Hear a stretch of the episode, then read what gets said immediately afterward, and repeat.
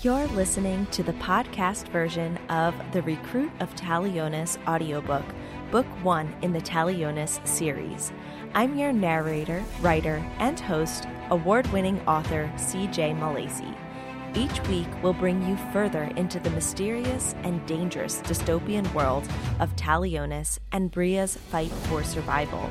If you haven't been following along with us up until now, be sure to check out the previous episodes. Now, grab your favorite hot beverage and hold on tight as we dive back in.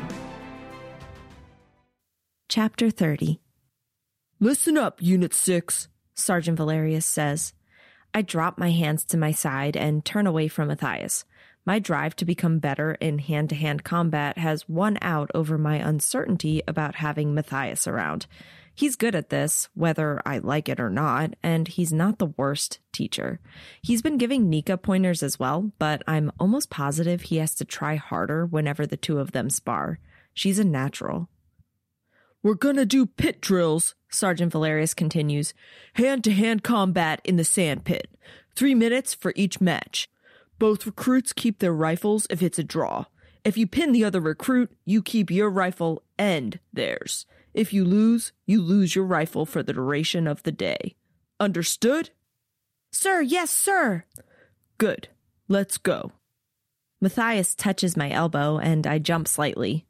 You've got this. He winks. I'll cheer you on. We march outside to the sand pit and memories of my last time here wash over me. Matthias is saying something to me, but I don't hear him. All I can hear is the sound of Storm crying for me, her reaching for me. Panic throbs through my veins. Where is she? Ari hasn't been able to find her, and I've had very little time to search for her.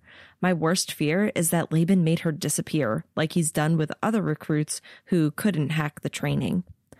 A whistle blows, forcing my attention back to the present. She's somewhere in this city, and I'll find her. But first, I have to do what I can to survive, and that means staying focused. Sergeant Valerius tells us there will be five sets of recruits in the sandpit at a time. Sparring will begin at the sound of the whistle and end when they hear two short bursts. Nika is one of the first ten he calls in. I watch her for the full time she's in and can't help but be impressed.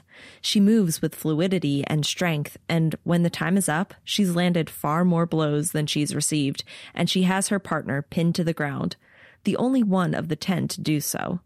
She exits and makes her way back to where I'm standing. Every soldier she passes congratulates her, tells her she was impressive, and a few pat her on the back.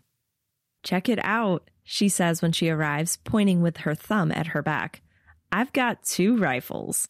I roll my eyes. She seriously can't be buying into this crap. Nika, for real? Her smile slips and she gives me a sheepish look. Sorry, got into the moment a little too much there. I'm in the third group of 10 to enter the pit, and the feel of the sand beneath my feet brings the memories back again. Laban screaming in my face, my muscles aching. Storm's cries. The whistle blows, and I register the sound like I'm far away from it. I'm fighting Griffin, and he rushes at me. A moment later, I'm on my back, breath whooshing out of my lungs. Then he's on top of me, pinning my wrists into the sand. Come on, girl, Nika shouts. You've got this, Bria, Matthias says. You know how to get back up. I grit my teeth, bridge my hips, and throw my hands toward them, forcing him to release his grip as he falls forward. I turn my head to the side to keep him from falling onto my face, then grab him around the torso, climb up, pin his left arm, and roll him into the sand. I get to my feet into the attack position as Griffin springs back up. There you go, Matthias shouts. A small grin twitches my lips, and then Griffin attacks again. This time, I stay on my feet, turn away, and strike him in the side. The minutes seem to stretch on forever as we grapple with each other, throwing one another into the sand, getting out of holds, and delivering strikes. Griffin is good, but I find I'm able to hold my own better than I expected. Matthias calls out pointers and takes credit every time I do something right, which makes me want to roll my eyes and smile at the same time. By the time the whistle blows, neither Griffin nor I are pinned in the sand. We both get to keep our rifles. I go to the side of the pit and join Nika and Matthias, brushing sand off my clothes. Matthias is called away along with the other cadets who were helping us train, and Nika and I watch on the outskirts of the crowd as the next wave of recruits goes into the pit. Soldiers patrol the perimeter, observing the recruits. Shane and Ari end up in the pit at the same time, though they aren't sparring with each other. Shane is good, and he fights his own opponent and helps Ari get out of the pins she's in. I want to hate Shane for how easy it is for him to fall into line here and follow every order given, but he's protective of Ari and seems to care about her. The whistle blows and she comes out without getting pinned. Next time, Willow Pen needs to go in without Malton. Sergeant Valerius says to Corporal Mitz, close to where Nika and I stand. See how she can hold up on her own. Her numbers in PT are his voice trails off, and I risk a glance back at him. He's staring at his screen, eyebrows drawn together. How are her numbers this high? She's not that good. What do you mean, sir? Corporal Mitz asks. Sergeant Valerius shows him the screen, and Corporal Mitz's eyes widen. Maybe she's better than we thought, sir. The bands are 100% accurate in relaying the recruit's information. Sergeant Valerius doesn't say a word as he puts his screen away, but curiosity pulls at me. Ari isn't very good in PT, but it sounds like her stats say otherwise. I'll have to ask her about it. I enter my room to find Ari on her bed, hunched over her screen as she types ferociously. I toss my dirty uniform in the laundry bin. The recruits who lost their rifles today in the sandpit are responsible for ensuring the rest of our uniforms are clean for tomorrow which is one thing I'm not upset about. Earning the respect of the soldiers as they see me around the city with my rifle is a grating experience, but the last thing I want to do after a long day is spend the night with Samta and Presidia as they ridicule everything I do. I can only imagine how they're going to react when they see the amount of sand trapped in everyone's uniforms. I heard Sergeant Valerius say today that your numbers are looking good in PT. Almost too good. I say to Ari as I flop onto my bed. I heard that too. Nika enters and tosses her uniform toward the laundry bin.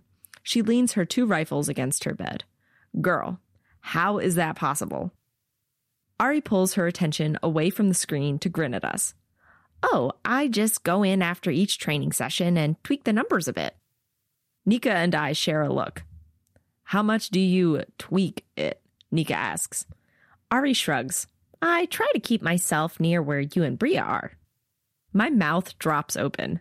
Now that I've been trying, I'm moving up in my rank among the recruits in PT, and Nika was already near the top in our unit. Ari comes in with the last wave of recruits in every exercise unless she's with Shane in an obstacle course. Then he gets her through faster. No wonder Sergeant Valerius was surprised when he looked at her ranking. What if they catch you? I ask. Ari laughs so hard, tears stream down her face. Nika and I stare at her. She gets herself back under control, shaking her head. You're too funny, Bria. A recruit knocks on our door and retrieves our laundry bin. Once she's gone, Nika shuts the door. Ari, seriously, what if they catch you? Ari's eyes widen. I'm too good for them to catch me. There's no pride in her voice, just an overwhelming amount of certainty. Remember a couple of weeks ago when the alarm went off at 0430 instead of 0400? Sure, I say. Nika nods. That was me. Ari smirks. The soldiers all acted like they gave us that break on purpose, Nika says. She retrieves the rifle that's not hers and begins cleaning it. Ari waves the words away. They thought it was some glitch, but really, I just needed a little more rest. She looks so pleased with herself that I smile. I knew Ari was good at tech, but she's better than I realized. A thought whispers into my mind. But you couldn't do something like set a band to register a recruit as being in one place when they were in another or something like that, could you? Ari snorts. Simple. Give me your band. I remove the Halo Act band from my wrist and toss it to her. She fiddles with it for a moment, does something on her screen, sets the band on the screen, and then brings it over to me. Now you can decide where they see you. Ari hands me the band. Push this button and this button to set your location, and then you can go wherever you want.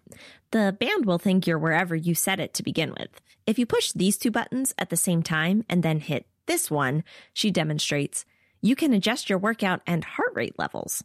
She grins. I've used that one a couple of times myself. When you want it to track you accurately again, just do this. She shows me a sequence of buttons to push. I shake my head. Impressive. Please don't use that newfound ability to get yourself in trouble. Nika clicks the piece of the gun she just cleaned back into its place.